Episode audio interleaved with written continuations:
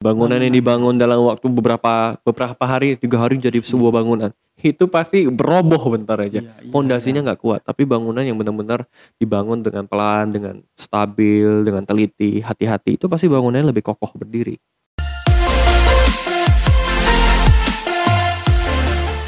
Selamat datang di Making You Better You Show. Oke, program ini menyajikan berbagai obrolan menarik tentang edukasi, ilmu dan pengetahuan. Ya, sehingga menjadikan Anda menjadi pribadi yang lebih baik lagi ke depannya. Hmm. Bersama saya, trainer dari SML One, Philip Nanjaya. Oke, kita hari ini kedatangan tamu spesial nih yang terkenal dengan slogan murah banget gitu, oke? Dan juga terkenal dengan slogan atau dikenal oleh orang-orang eh, influencer, YouTuber sebagai Sultan Medan. Dan dia dia adalah orang yang tengah malam tengah malam itu tiba-tiba cek Tokopedia dan beli Tesla. Itu jujur menurut saya itu gila banget. Kayaknya orang ini benar-benar gila gitu ya. Tanpa menunda waktu kita undang Indra Kenzo. Hai, hai, hai, Oke. hai, hai. Hari ini cukup spesial ya karena saya itu bisa ngobrol dan bisa Hmm. bersama dengan Indra. Karena saya itu juga penasaran banyak hal sih yang pengen saya tahu, banyak hal yang pengen saya pelajari dari seorang Indra. Siap. Ya, jujur kalau soal umur sih ya kita beda jauh ya. Cuma Waduh. muka mungkin masih sama-sama muda lah ya. Boleh lah. Masih, masih beda-beda tipis lah ya. Beda tipis. Oke, saya sih kalau melihat Indra tuh pasti kamu tuh dalam keadaan yang lebih daripada baik. Siap, Cuma amin, sih, amin. hmm, pengen Amin. tahu sih apa sih yang membuat eh, Indra ini akhir-akhir ini sangat semangat. Hmm, oke. Sebelum itu saya penasaran, kok eh, kok kok tahu ya nama saya itu Indra Kenzo ya? Oke. Padahal saya nggak pernah ngomong itu loh, karena saya memang saya kan namanya Indra Kens. Oke. Saya tuh ngambil Kens itu dari Kenzo. Kenzo itu bahasa Jepang, artinya kreatif. Karena saya mau eh, pribadi saya tuh menjadi orang yang out of the box. Makanya beli Tesla jam 3 pagi, out of the box kan. Nggak pernah orang seperti itu. Makanya beli Ini jam 3 pagi. Pertama kali loh saya ngomong gak ada yang tahu itu Kenzo itu sebenarnya apa. Jadi Kenzo itu artinya agak. Kenzo. Itu saya buat nama itu jauh sebelum saya tahu ada brand pakaian namanya Kenzo. Itu belum tahu tuh saya ada Oke. Kenzo. Tapi udah dibikin Kenzo karena saya searching-searching Kenzo artinya kreatif. kreatif. Berarti Hmm. Indra yang Kreatif, Indra Wow, Kens. Bagus bagus. Mantap.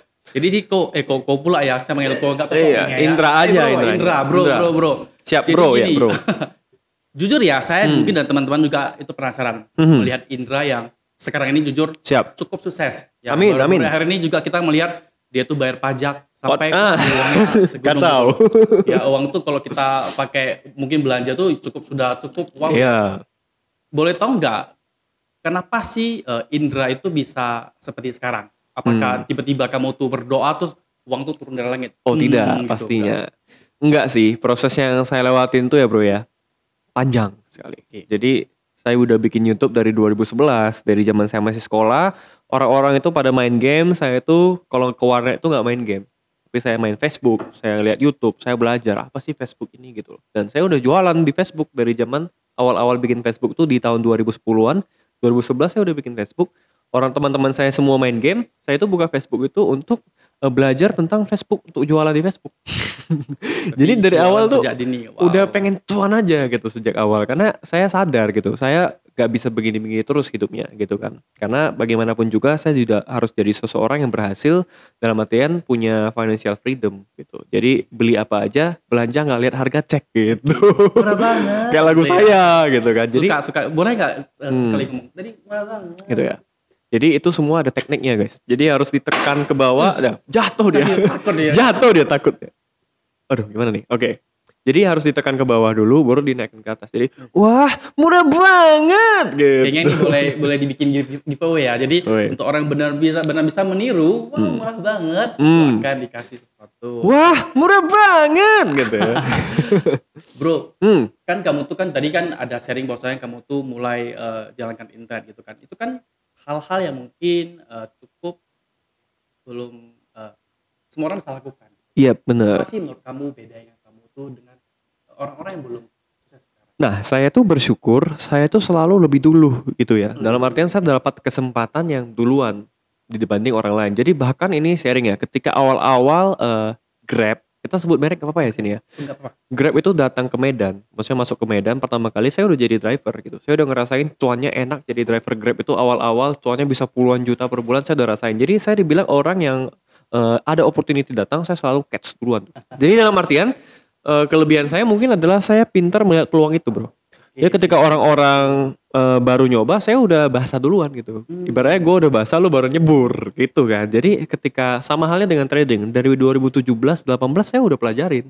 Sekarang baru hype kan. Ya, Jadi saya ya. udah duluan gitu. Jadi kesempatan itu kan datang ketika kemampuan bertemu dengan eh, kesiapan. kesiapan. Kesiapan Oke. sama kemampuannya datang. Terjadilah sebuah kesempatan. Iya. Nah, kesempatan sama kemampuan ter- bertemu terjadilah keberuntungan. keberuntungan. Momen, Yes. makanya saya bisa seperti ini. Gitu. Jadi Berarti- momennya pas. Wow, berarti Indra tuh apa-apa duluan. Orang belum melihat Iya. peluang, dia ada duluan. Orang mungkin ada masih memikir, ini bisa nggak ya? Nah, saya Ini belajar dari ini nih, Aqua. Oke, aku. Jadi ceritanya awal-awal Aqua ini berdiri ketika dia jualan air, Hmm. diketawain sama orang siapa mau beli air gitu ya. Air tuh gratis gitu kan. Siapa yang mau beli air minum? Tapi lihat sekarang Aqua segede apa.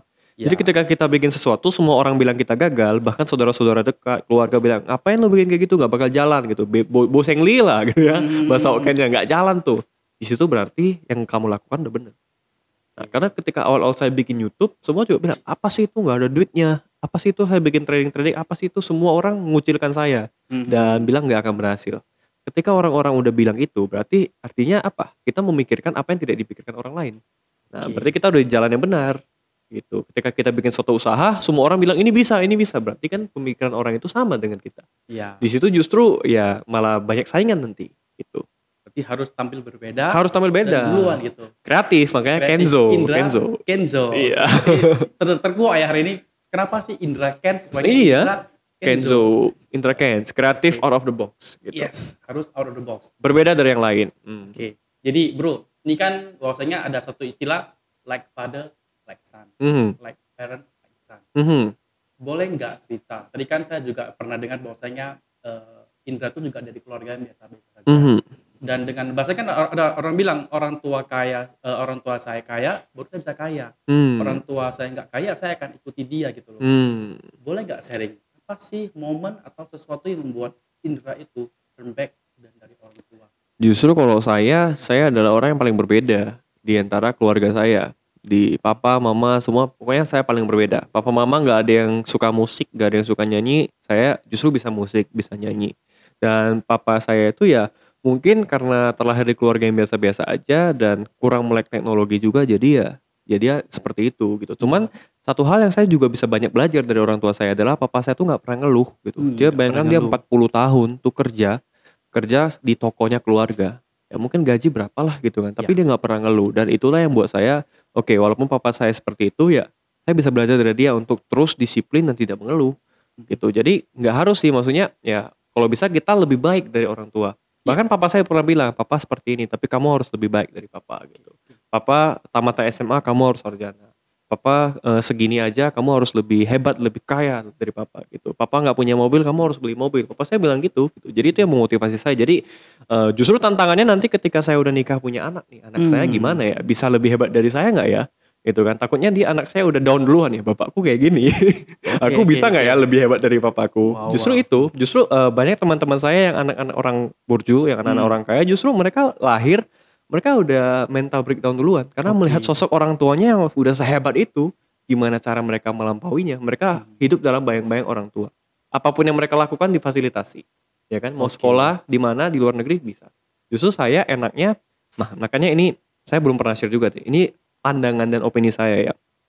Terlahir banyak orang bilang terlahir kaya itu privilege. Bagi saya terlahir biasa-biasa saja bahkan miskin. Itulah privilege yang sesungguhnya. Kenapa? Karena kalau kalau kamu terlahir let's say miskin dan tidak mampu ya kamu bisa merasakan indahnya perjuangan dan kamu bisa jadi lebih kaya. Itu. Kalau tapi kalau kamu terlahir udah punya semuanya jatuhnya kamu harus lebih lagi kan? Oke. ya kan? Kalau saya punya banyak teman-teman yang orang tuanya udah kaya punya pabrik segala macam terkenal udah orang pemain lama lah.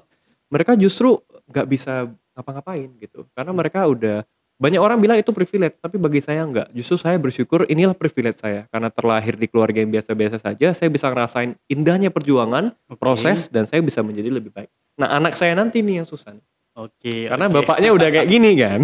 Udah seperti ini nanti dia mau seperti apa? Nah itu justru tantangan bagi kita yang nanti orang tua mungkin kita udah berhasil anak kita gimana cara kita didiknya. Karena kalau Oke. kita salah didik bisa rusak nih anak Kalau soal didik mendidik, no worry, kita masih ada SML One di Medan. Nah, Jadi kalau- boleh nih. Hmm. Ah, kalau eh, teman-teman Bapak Ibu yang nonton ini, Boleh juga nih. nggak kepikiran, "Duh, anak saya gimana ya? Hmm.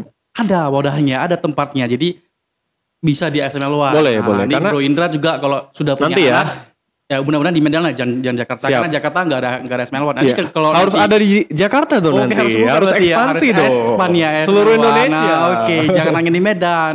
Harus Iya. bergaul lebih banyak lagi ya gitu Iya. ya. Oke, oke. Ya, karena gini, kalau misalnya kita yang orang kurang mampu ya, maksudnya terlahir miskin, semua permasalahan kita itu mostly bisa diselesaikan dengan uang. Iya. Contoh suami istri nih yang nggak mampu ya, masalahnya apa? Paling nggak bisa bayar cicilan, nggak Oke. bisa ini, nggak bisa itu. Begitu eh, kasarnya ditampar uang 10 m, masalahnya kelar. Iya kan? Tapi orang yang udah berduit, masalahnya nggak bisa diselesaikan dengan uang. Ya kan? Mereka mental breakdown. Mereka Hmm. dikekang orang tua, nggak bisa ngapa-ngapain. Punya uang sebanyak apa pun, masalahnya nggak bisa kelar gitu. Oke. Jadi sebenarnya orang kaya ataupun orang yang biasa-biasa saja dan orang yang kurang mampu itu punya masalahnya masing-masing sebenarnya. Gitu. Jadi Makanya ada ada bersyukur aja lah bersyukur, kuncinya. oke. Di mana pun kita la- dilahirkan, itu kan kita nggak bisa milih ya, Iya, iya, ya iya. kan? iya. Kita ada takdir yang bisa kita pilih, ada takdir yang nggak bisa kita rubah gitu. Kayak siapa mama kita, siapa papa kita, di mana kita dilahirkan itu kita nggak milih dan nggak bisa diubah. Siapa kita yang bisa kita ubah? Tapi siapa kita ke depan itu bisa kita ubah, oke. iya nah. kan? Hmm. Jadi ada istilah uang tuh nggak bisa membeli segalanya, Hmm. tapi kamu lebih prefer nangis itu di atas sepeda atau di BMW gitu kan? betul, Ah, jadi benar. aku bisa memilih. Ya kamu nyamannya di mana? Kalau kamu nyaman di sepeda ya udah gitu kan. Iya, betul. Tadi saya ada dengar pesan dari eh, papanya Indra bahwasanya eh, kamu harus lebih baik dari papa. Hmm. Kamu tuh harus, Harus. jauh lebih baik dan jangan maksudnya lebih baik dari papa. Hmm. Ada nggak pesan yang membuat Indra sampai sekarang tuh terpikirkan dan kamu mem- memakai pesan ini jadi sesuatu yang kamu bawa sampai hari ini?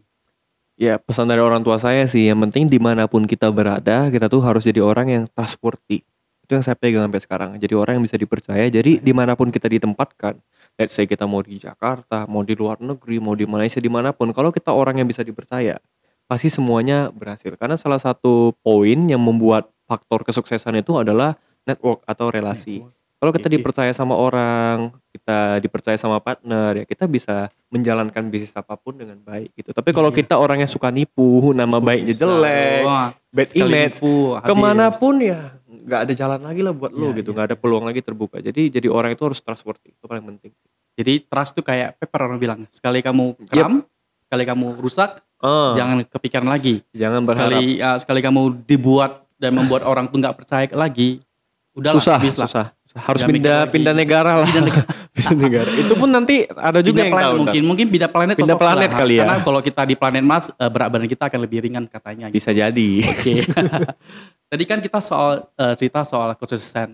Hmm, Saya juga pernah dengar bahwasanya Indra itu pernah mengalami kegagalan. bener, pasti. Pernah mengalami mungkin kesusahan di waktu SMA dulu, waktu di kuliah dulu. Pasti, pasti. Apa sih ke kegagalan yang mungkin kamu rasa kamu nggak bisa lupakan hal ini? Karena ini cukup menyakiti, menyakitkan gitu. Ya. Dan tapi kegagalan ini kamu pakai untuk sekarang itu kamu berjuang dan sekarang itu kamu sukses karena kegagalan yang dulu kamu alami.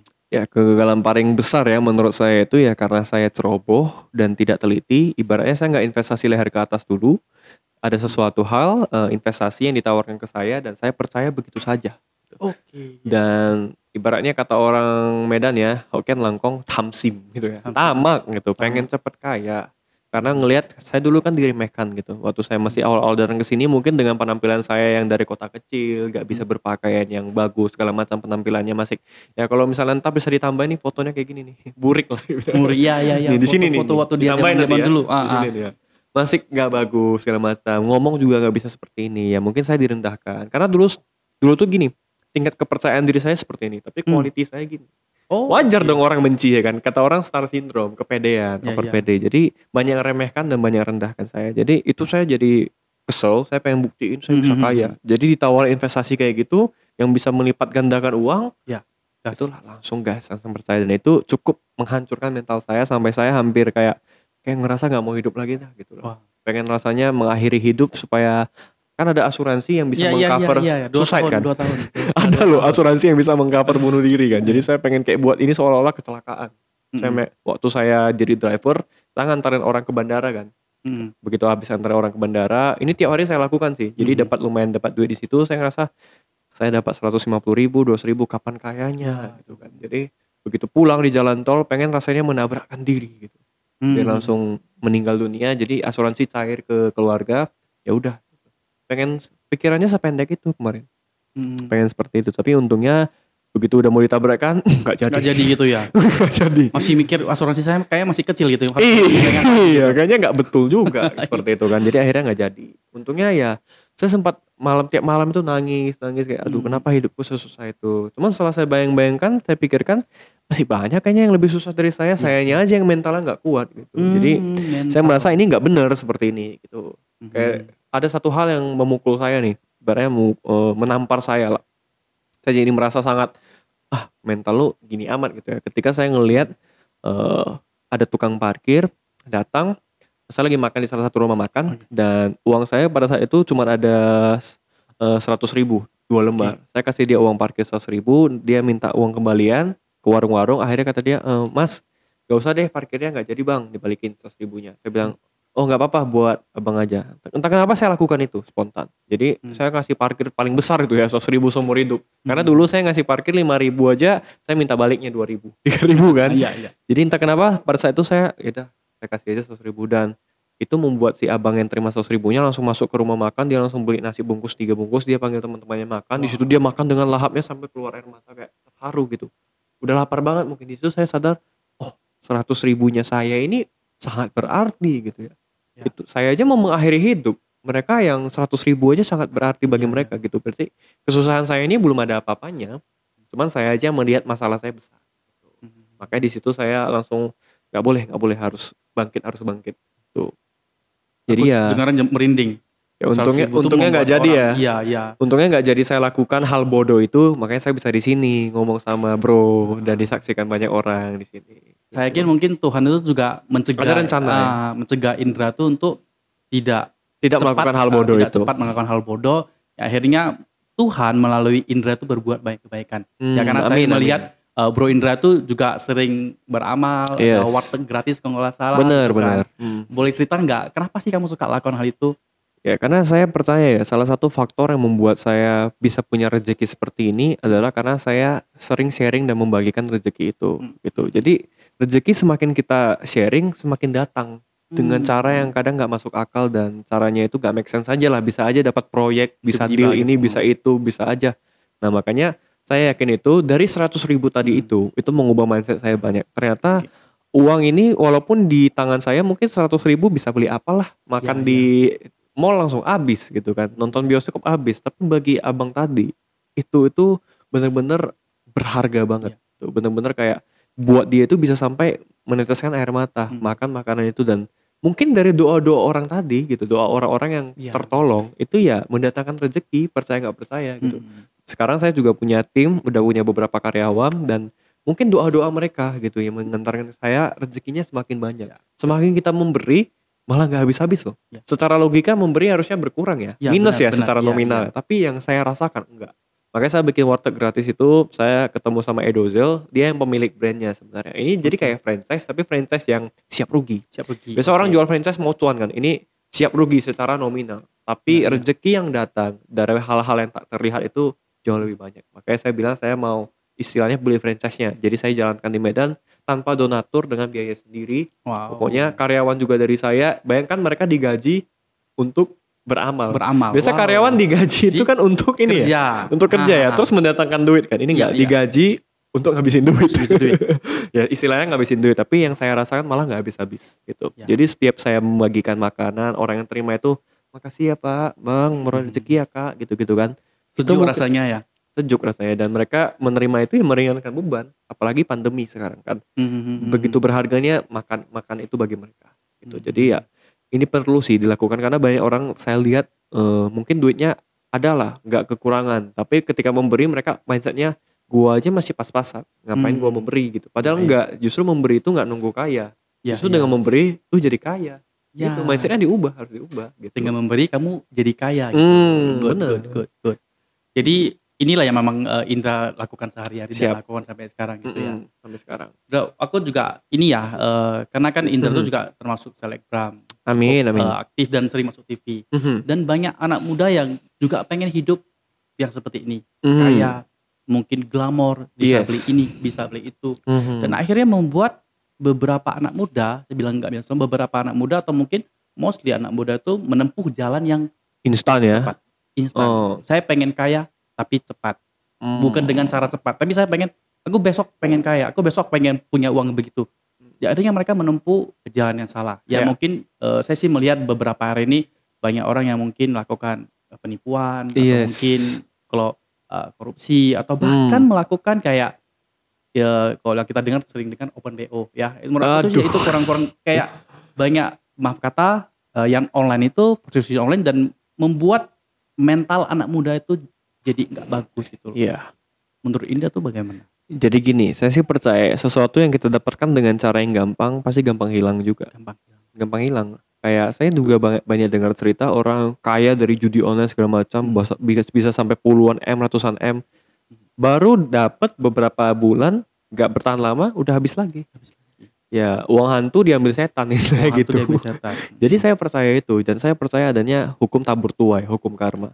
Kita menabur karma kebaikan ya kita akan menuai hal baik juga gitu. Kalau kita dari awal aja udah dapat duit dengan cara yang salah, Hmm. pasti walaupun kita dapat nih uangnya, pasti nggak happy, gitu. pasti nggak tenang gitu. Punya duit pun nggak bahagia. Definisi yang seperti itu mungkin kita banyak dengar kan. Iya. Ada orang punya duit tapi nggak nggak tenang, nggak damai, nggak iya, bahagia iya. karena dia cara dapat duitnya mungkin dengan cara yang menyimpang Hmm. Gitu. Tapi itu ya balik lagi pilihan masing-masing. Kalau saya sih memilih untuk janganlah seperti itu karena saya tahu ketika saya punya duit yang banyak dengan cara yang salah, saya nggak akan happy juga gitu. Pada Hmm. akhirnya ya uang saya ini juga nggak akan bikin saya bahagia dan hidup senang, malah jadi beban. Gitu. Jadi beban gitu ya. ya, itu sih yang harus kalian tahu. Jadi di gampang dapat pasti gampang hilang. Oke. Jadi pesan untuk teman-teman yang mungkin masih muda atau Hmm. bahkan sudah tua ya, jangan sampai kalau kita sudah kepengen sesuatu dan kita pengen cepat, ya Iya. akhirnya kita menempuh jalan yang salah. Mm-mm. karena Hukum tabur tua itu ada, jangan sampai ya, ya apa yang kita dapat mungkin kelihatannya bagus, enak gitu loh. Dan Ya. tiba-tiba hilang. sama kayak kita analogikan dengan bangunan lah. Bangunan yang dibangun dalam waktu beberapa beberapa hari, tiga hari jadi sebuah bangunan. Itu pasti beroboh bentar aja. Iya, iya, Pondasinya nggak kuat, tapi bangunan yang benar-benar dibangun dengan pelan, dengan stabil, dengan teliti, hati-hati, itu pasti bangunannya lebih kokoh berdiri. Sama seperti kesuksesan dan uang. Uang yang didapatkan dengan cara yang nggak benar, pondasinya itu nggak kuat, pasti gampang hilang dan kita pasti nggak akan menghargai uang itu gitu. Orang gampang dapatnya menang judi 100 m. Pernah Oh, dengar cerita itu nggak? Ada orang menang lotre 200 m. Pernah dengar? Ya, Jadi yang ada seorang US ya. pemulung Ah, di, iya, di iya. Amerika kalau nggak salah, dia menang lotre 200 miliar lah Ya. kalau dirupiahkan. Jadi dalam waktu kurang lebih enam tahun dia balik lagi jadi pemulung. Karena uangnya Pemulung. habis begitu aja. Dia beli jet, pesta narkoba segala macam apa habis 200 m itu banyak ya mungkin bagi kita kita kalau dapat itu ya udah Wow. nggak habis-habis kayaknya ya. Mhm, mhm. Tapi bagi dia berapa tahun aja dia langsung balik lagi jadi pemulung. Gitu. Jadi gak guna juga sih kalau misalnya kita dapat uangnya dengan cara seperti itu kan kita nggak bisa menghargai itu Hmm. habis juga itu pasti. Oke, that's good, that's good. Hmm. Jadi kan tadi kan kita, kan udah ngomong serius nih ya, Hmm. udah ngomong serius dan saya juga ada melihat cuplikan dulu eh, Indra itu kan sering ngamen, suka Hmm. nyanyi lah gitu loh. suka nyanyi. Ah, Dan dulunya nyanyi di kafe, sekarang sudah nyanyi di TV. Amin. iya, boleh iya. dong nyanyi sepenggal lagu gitu. Boleh, boleh, boleh. Nah, Ini salah satu ini lagu dari lagu saya judulnya murah banget. Oke, Di part terakhir- terakhirnya itu ada pesan penting. Jadi orang biasa dengar sampai ref aja nggak sampai terakhir. Tapi ini justru yang bagian yang paling favorit saya karena pesannya penting. Jadi begini nih lagunya. Kalau gak mampu beli yang murah tapi jangan murahan. Kalau sudah mampu tolong bantu yang lagi kesusahan. Kadang sombong perlu buat mereka semua yang merendahkan.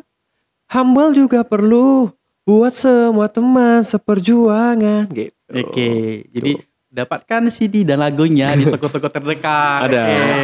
Ada di Spotify, boleh. Spotify ada ya, Murah- oke. murah oke. Nanti banget. boleh langsung download di YouTube di mana pun sekarang ada. Ada, Jadi murah banget. lagunya selain enak didengar, tapi juga ditutup dengan Motivasi. pesan yang sangat bagus. motivasi gitu. dan ada pesannya gitu. Aku dari tadi ngomong sih ya banyak dapat pesan ya, ada pesan motivasi, pesan Amin, hidup dan amin. lain sebagainya gitu. Hmm. Boleh nggak pesan lagi ya? Saya minta pesan lagi nih lah. Siap. Sebagai penutup untuk mungkin anak-anak atau orang dewasa atau eh, orang dewasa yang punya anak-anak Hmm. untuk bagaimana sih menjalani hidup agar tahu atau mungkin bisa terinspirasi bukan hanya dari apa yang sudah dicapai oleh Indra, Mhm. tapi apa yang sudah dan lagi dijalani oleh Indra. Yang mungkin orang nggak tahu gitu loh. Hmm. Jadi ya balik lagi yang tadi saya udah sampaikan beberapa di awal. Jadi semua hal itu tetap ada namanya plus minus gitu ya, bright side dan dark side. Jadi apa pun itu yang kita lakukan selama tujuannya udah bener, pasti semuanya itu bakal benar. Contoh nih, tujuan awal kita memang kayak saya, saya pengen bahagian orang tua saya. Saya dapat duit, saya kerja segala macam supaya orang tua saya bisa hidupnya lebih enak. Motivasinya udah bener. Ya, pasti ke depannya bakal dipelancar. Dan yang paling penting nih, terutama nih ya, buat semuanya yang lihat podcast ini, yang lagi nonton video kali ini, mindset yang saya miliki dulu itu salah. Mindset saya dulu, uang saya masih pas-pasan, ngapain saya memberi? Oke. ya kan? Saya punya penghasilan sekian juta lah. 100 ribu pun saya nggak pernah kasih ke mama saya dulu. Hmm. Itu salah saya gitu. Makanya rezeki saya mentok di situ. Jadi ketika saya memulai untuk memberi, apalagi ke orang tua ya, Ya, ya. bukan soal nomina, tapi niat dari hati. Percayalah rezeki itu bakal mengalir. Jadi mulai sekarang teman-teman semua yang nonton, kalau kita punya rezeki, kita kerja dapat gaji, jangan lupa disisihkan untuk hal-hal yang baik, untuk memberi, untuk berbagi. Semakin kamu memberi, kamu akan semakin kaya. Bahkan orang terkaya di dunia juga pernah ngomong kan, no one has ever become poor by giving. Tidak ada orang satu orang pun yang pernah menjadi miskin karena memberi. Jadi mulai sekarang, ayo memberi. Penting Hidup dengan memberi. Hidup Ya, jadi bukan memberi karena kita kaya, memberi karena kita mau. kita mau benar. good ya. Jadi- harus harus. Thank you sudah Hmm. menonton Making You and Better You So. Hmm. Jadi kita melihat dan kita mendengar banyak pesan yang disampaikan oleh eh, Bang Indra Yep. dan juga kita dapat bonus mendengar nyanyiannya secara Yoi, live live langsung ya. Jadi kalau pengen dengar lengkap ya itu harus beli gitu kan. Dan Hmm. tadi jangan lupa kalau eh, Bapak dan Ibu ingin anaknya dididik ya ada SML1. Oke? Boleh, SML1. Mantap tuh. Saya tadi baru di interview juga sama anak didik dari. SML1, Ya. umur 11 tahun udah jadi host. Keren. 11 tahun. Nggak jadi kalah host. hebat sama Gila. bro ini jadi hostnya. 11 tahun gua sih kayaknya umurnya udah jauh beda ya. Aku sih kayaknya udah dia itu small saya big gitu loh. Oke. Terima kasih Thank you. uh, buat uh, Bang Indra yang sudah Siap. berkenan hadir di Making You Better You So. Dan saya juga uh, Philip juga memberikan terima kasih kepada teman-teman yang sudah menonton dan mendengarkan podcast ini. Dan jangan lupa uh, untuk terus nonton Making You and Better You So setiap hari Sabtu jam 10 pagi. Mantap. Dan kamu juga bisa dengar di Spotify juga. Ya, see you again dan thank you. Thank you. Bye-bye.